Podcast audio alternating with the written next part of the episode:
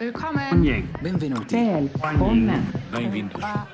Bienvenido. Welcome to the AFIRE podcast, now streaming on Apple, Google, Spotify, and more. Each episode features real and honest conversations with thought leaders from around the world at all levels of the commercial real estate and investing business, examining the ideas and questions fundamental to the future of our industry. Where are we now? What happens next? What should we do about it? How do we become better investors, leaders, and global citizens? For more, here's your host and the C E O of AFIRE, Gunnar Branson. So at this point, after a year plus of crisis, a lot of investors have kind of stepped back from, or maybe even written off, hotel as an investment class, hospitality. However, there are some investors that have been stepping back in with new insights, new structures, new optimism about where hospitality is going as we pull ourselves out of the COVID nineteen crisis. So I'm lucky enough to be sitting down today with Gilda Perez-Alvarado. She's the global C E O of J L L Hotels and Hospitality, to give uh, kind of a clear idea of what's going on, where things are going. So thank you, Gilda, for joining me on the AFIRE podcast. Thank you for having me, Gunnar. So to start with, why don't we just look kind of a broader view in terms of what's going on in hospitality right now? Great question. Um, and it's probably twofold. There's a lot, but there isn't a lot as well in terms of transaction activity. So just to take a step back, um, from a demand perspective, we are starting to see snippets of a recovery, Gunnar, which is really exciting. So all eyes are on the reopening stage that we've embarked on, at least here in the U S, and we're very mindful as to what the different reopening stages are looking like worldwide. And, and it seems like those opening stages are changing. There's stops and starts depending on how things are going with that. I mean, are you finding your clients, you know, at least having to bake in a certain amount of slack as, as you look at that? Yeah, uh, listen, it all has to do with uh, vaccination schemes. I mean, we had a bit of a hiccup today, as you saw with the Johnson and Johnson vaccine, but there's momentum uh, in that sense, at least here in the United States, where people are able now to travel a little bit more freely. We're obviously waiting for the borders to open, and that's a, a global statement. But from a demand perspective, we are feeling pretty good. The summer um, is, you know, is looking very promising in terms of demand, especially on the leisure side. All eyes are on what's going to happen come the fall, especially with corporations announcing that they are expecting their workforce to be fully in place by September. Now that, you know, it is expected that uh, the vaccine is going to be available universally in the U S, and then we'll wait maybe until twenty twenty-two for international travel to resume in earnest. So I would say from a, a demand perspective, it's looking much better now than it has over the last twelve months. From a supply perspective, lots of eyes looking as to what is happening to current hotel stock. So we were super happy that um, earlier this month, we saw reopenings of hotels now in New York City, which is great. A lot of these uh, assets started opening their doors uh, partially or fully in April, and we're seeing that take place more and more in the U S. Um, now, there's this very big discussion as to what are going to ha- what's going to happen to some of these hotels where ownership has said, we're done. Um, you know, we're not going to reopen the building. Maybe we're going to take that building out to market. Maybe we target alternative investors who want to convert the asset into something else, and that something else usually may, means some form of living, whether it's affordable, shelter, student, senior. You know, it really expands the whole gamut. And in uh, in cities or markets where you do have housing issues, be it, you know, in New York, Los Angeles, San Francisco, Chicago, San Diego, we are starting to spend time with some developers and investors who are looking at alternative uses in some of these very big hotels that are shut down. Owners not intending to reopening uh, to reopen them, and there may be some functional obsolescence. So, on the on the supply side, we're looking at existing supply, seeing how much of it reopens, And then because there's also a lot of pressure on new construction, especially on the housing side, and materials are getting more expensive, lending for construction is also very difficult. We expect the speed of new openings or new supply to enter the market to diminish relative to what we were seeing in eighteen and nineteen. So from a recovery perspective, if you put the two together, we do expect a very sharp recovery, um, similar to all the talk that you're hearing from a wider economy perspective, but we're expecting a very sharp rebound in hotel performance, especially for those assets that are mostly targeting that transient leisure guest. From a capital markets perspective, just to um, uh, finalize the answer, we are tracking, and I've said this before in several instances, we are tracking the most capital ever looking to get a piece of hotels, to have, you know, a piece of the action. Now, some of these funds were raised under the premise that there was going to be a lot of distress in the market, and we've not seen that wave of distress. Uh, we've not, you know, we're seeing stress, but not the distress that we were all thinking it was going to be a bloodbath, um, worse than the great financial crisis. And the reality is lenders are being more lenient. Governments are being very accommodative. You know, they're pumping uh, literally uh, money into the system, and things are looking like, you know, the lights are coming back on. So we may not see this huge wave of distress pricing that a lot of this capital was raised for. So we got more money, we got new players, uh, we got more players as well, and not enough assets that are coming out to market. And so those assets that come to market, if they're in a very desirable location, you know, usually the Smile States, maybe it's a resort, there's so much pent-up demand to invest that you're not seeing any discounts in pricing, or and if you are, very little. Uh, and then those that maybe are a bit more stressed, be it the case of a large hotel that has functional obsolescence, that is in a, in a, and maybe in a city with additional structural issues like in New York, those are being sold at discounts, but, you know, it's for different reasons, not necessarily, you know, the, the environment per se. They're, they're selling at discounts and they're getting acquired by investors who are not looking to operate those as hotels going forward. In fact, there's a very big reinvestment going in into that site. So lots of different dynamics, very market by market specific, and even very country by country specific right now. You know, that's really interesting. And certainly it's a, it's a headline that would probably apply not just to hospitality, but to other asset classes as well. Not as much distress as we thought. Uh, essentially. And and that actually has some implications based on the behaviors, to your point, all the capital raising that's been done, where that goes, how it works.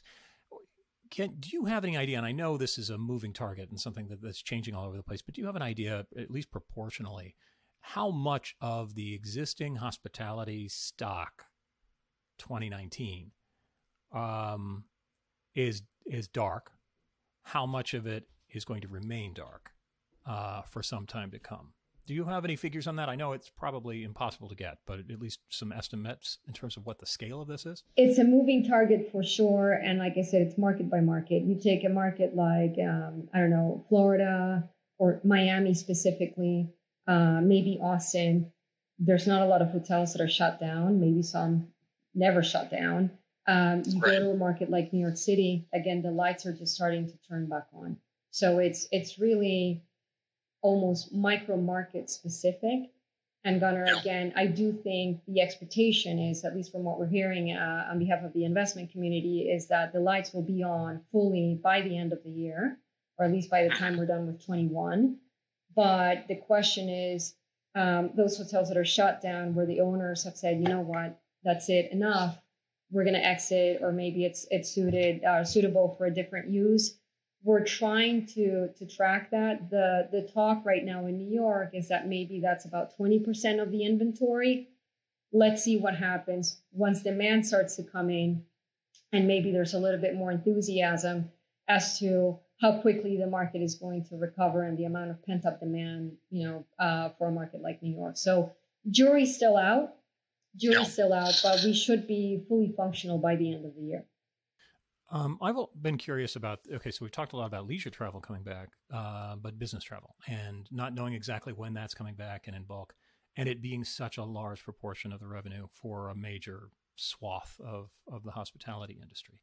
Um, what are the, the, the greatest minds in, in hospitality thinking in terms of how long before we come back to nineteen levels? Super great question. And I would say it's the number one question we are try- all of us are trying to answer right now.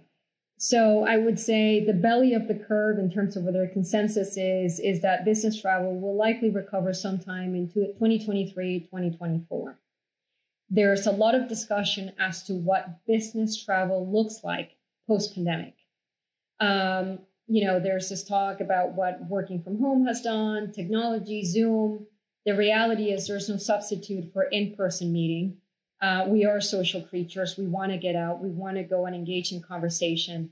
Uh, the best line I've heard from a hotel C E O is, you can run a company via Zoom, but you cannot grow a company unless you're actually physically meeting with people, uh, be it clients or your employees. So corporate travel will resume. I do think, though, that we're going to be more sensible about it and more cost effective about it. So the, the moments of me hopping on a plane because I needed to go to a very short pitch or meeting in London and come back, you know, from New York City, or I'm going for a lunch in Houston, that honestly doesn't make sense anymore for many reasons. Um, but to the extent that maybe we take fewer trips, but they're longer because you're meeting with more folks. Uh, maybe you combine that corporate travel with leisure. Um, you know, you travel on a Wednesday, Thursday, Friday, you stay for the weekend. I think that's what is expected. So net, net, um, the expectation is that maybe the amount of corporate room nights will stay the same, but they will be longer stays, shorter trips. The other, um, uh, the other aspect that we're starting to, to hear and talk about, Gunnar, which is really interesting as it relates to E S G.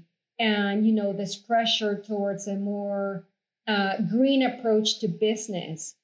Will corporations start actually measuring the carbon footprint of some of their corporate road warriors, right? Doesn't make sense yeah. for me to be getting on a plane every single second that I can. And so maybe that behavior also is going to change. My, my personal view is that, you know, businesses going forward or deal making going forward is going to happen in a mixed reality version. We're going to see each other, but we're maybe going to communicate more because now we have the facility to do this through Zoom or, you know, the alternative.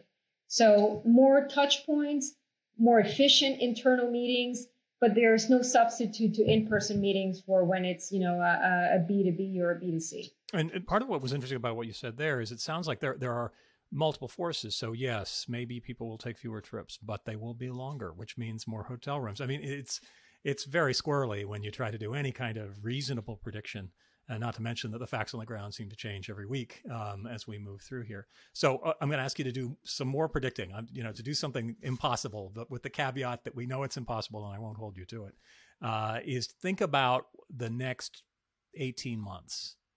So what is that going to look like in terms of hospitality, in terms of demand, in terms of supply? How how do you think that's going to evolve?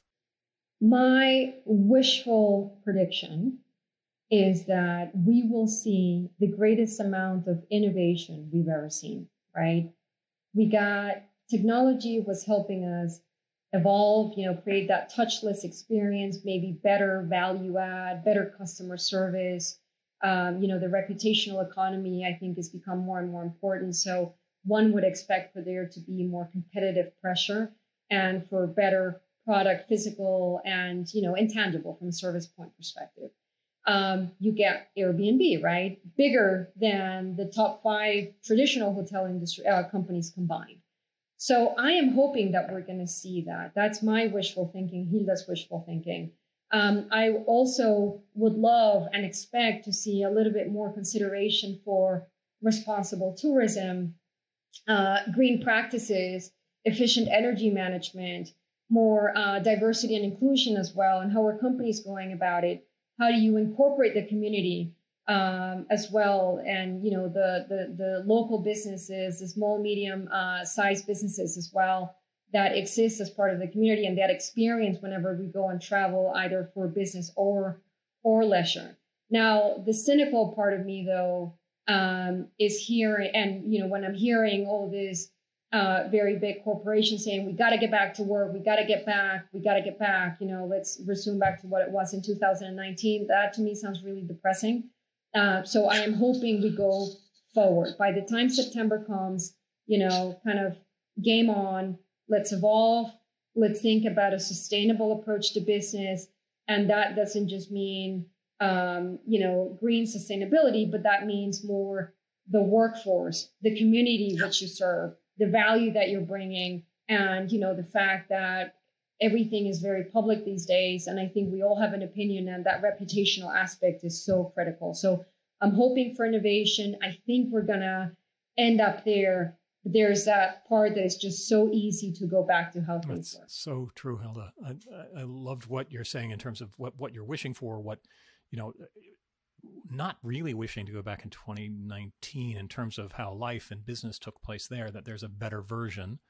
Some of it's technology, some of it's just being thoughtful about what you're doing. I, I don't know about you, but I spent a lot of time just getting on an airplane because that's what you did all the time. And, and was I getting the most value out of that for, for myself, for my company, for, for clients?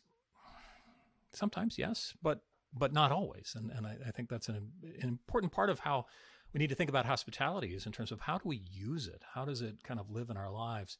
You know, there's some folks that have been kind of experimenting with the boundary waters, if you will, between um, housing and hotels. I'm, I'm thinking to a certain extent Airbnb or others that are saying, you know, gee, we can have some longer term uh, rental within a hotel environment, or we can make apartments look more like uh, ho- hotels.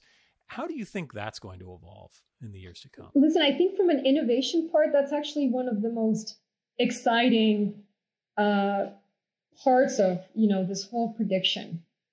There's this huge convergence between living and hospitality. Hospitality, honestly, it's temporary living. It's living spaces, right? When you go and stay in your hotel, this is your temporary home.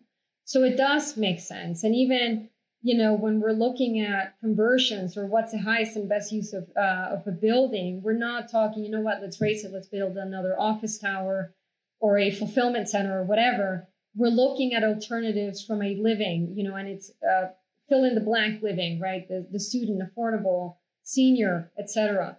Um, also, in terms of the big shock that all of us have gone through over the last year, be it uh, professionally, personally, I think we also want to be smarter uh, and more thoughtful as to how we use space. And I can, you know, from my conversations with the big brands and also those entrepreneurial concepts that are starting to emerge, it does make sense that the hotel experience focus on the hospitality, again, that temporary residential function that they serve, and then that experience that all of us are looking for. It's memorable. At the end of the day, Gunnar, all you and I have is our time. That's our most valuable resource, right? And I think we're all going to be very mindful of what the best return on time is. So um, Airbnb, uh, you know, I'm super impressed. I'm actually a big fan of what they're doing. It was a wake-up call. It shook us all. And they're being so innovative. And the way their C E O thinks, I think it's so brilliant. Um, and their their motto is, you know, live like a local. So, yes, let's live like a local, but with all the comforts that hotels bring. And so, you know, for me, I've, I've always said it, and I don't know how I'm going to feel about it uh, post-pandemic, but I've actually never stayed in an Airbnb on my own. I stay in a hotel. It's safe. I feel comfortable. You know, uh, female traveling, uh, solo, you know, I do like my uh, staying in a, in a hotel uh, where I have certain level of, of guarantees, if you will. Um, but I am expecting for the latest technology to be embedded as part of that experience, for that, um, the, the value proposition to start the moment I leave my, my house, uh, to the moment I get back. So, um, I think It's not enough for the hotel company to be thinking, hmm, how do we make the room more comfortable? How do we make it bigger? How do we make sure that we have a work spot here or a little gym area and a yoga mat? Honestly, gimmicky, not going to work. Who cares? It's more, how do we make sure that we make your journey, your stay more meaningful, more memorable, more productive? And it's that experience that we all need to solve for. Um, also, I do think that hotels should think about more than just the bed. Um, you know, there's a lot of entrepreneurial concepts that are starting. We've all figured out that we can work remotely. You know, I've worked um, with a global team for a number of years. I don't sit physically with them. So all I need for work is my phone, my iPad, my computer, and that's it. Um, and I'll connect with the team in Australia and Asia and Europe, wherever. Um, there's a lot of these concepts that are evolving where maybe we are, um, uh, uh, we're working remotely or we're working separately, but we need to come together at some point and we need to meet. And so maybe the hotel should be thinking about providing that meeting space, that meeting function, a creative room, uh, where I will go and be a user of the hotel, not to sleep, but maybe to work and get together with that team that we will work remotely, right? Bringing that network together. And so I do think that we need to, hoteliers need to think about the, the square footage in its entirety, from the sleeping area, the, you know, the living area, if you will, the working area. Because if it, if we don't, Airbnb is the best substitute for that sleeping area. Or uh, you have the likes of Convene and others that rent, you know, space for whatever, for meetings. Um, you get restaurants that substitute a hotel restaurant. We're putting it all together, but we need to be very thoughtful about it. So I'm excited about the convergence, honestly. And I think the last thing, you're seeing more and more branded residential uh, happen. You know, a lot of the luxury brands, be it a Four Seasons, a Mandarin Oriental, they're growing now through just standalone residential. And that's a great way for hotel companies to, to grow. Um, it plays on that residential side. It's a private, you know, private ownership. It's a home. But I have the benefits of having the services and the quality standards of, you know, fill in the blank luxury operator. Right. When, when you look out um, over the next, not just the next year, but the next, say, ten years, what are you most concerned about that we might miss? I think it goes back to the prediction question, Gunnar. I would be really disappointed if we didn't evolve. You know, like we we should be coming out of this, dusting ourselves off, you know, what are the lessons learned, and let's go. And I am confident we're going to go there. I tell you why, and that's because we have five generations working together right now. We've all gone through COVID, but we've all experienced it very differently. You know, think about the, the senior college class whose last year was all done remotely. And they're coming into, you know, a, a, a, a maybe different type of workplace. Maybe it's hybrid.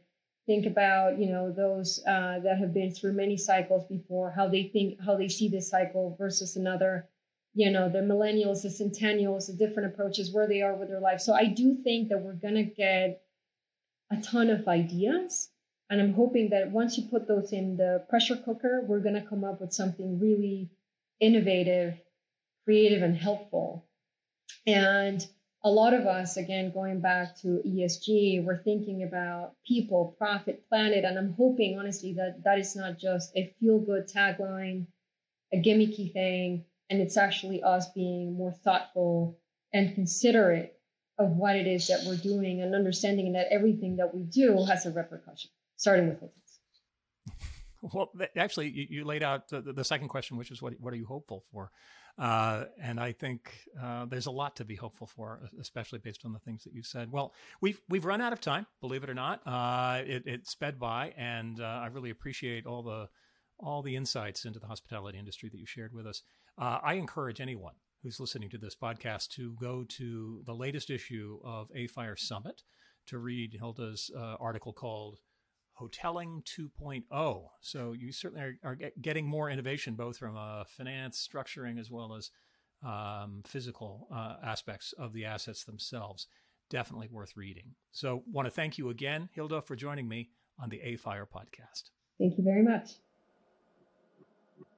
You've been listening to the AFIRE podcast. Remember to subscribe on your favorite podcasting platform, including Apple, Google, Spotify, and more. AFIRE is not engaged in providing tax, accounting, or legal advice to this podcast. No content included here is to be construed as a recommendation to buy or sell any asset. Some information, including the AFIRE podcast, may have been obtained from third-party sources considered to be reliable. AFIRE is not responsible for guaranteeing the accuracy of third-party information. The opinions expressed in the AFIRE podcast are those of its respective contributors and do not necessarily reflect those of AFIRE. To learn more about the AFIRE podcast, including underwriting and guest opportunities, visit afire dot org slash podcast.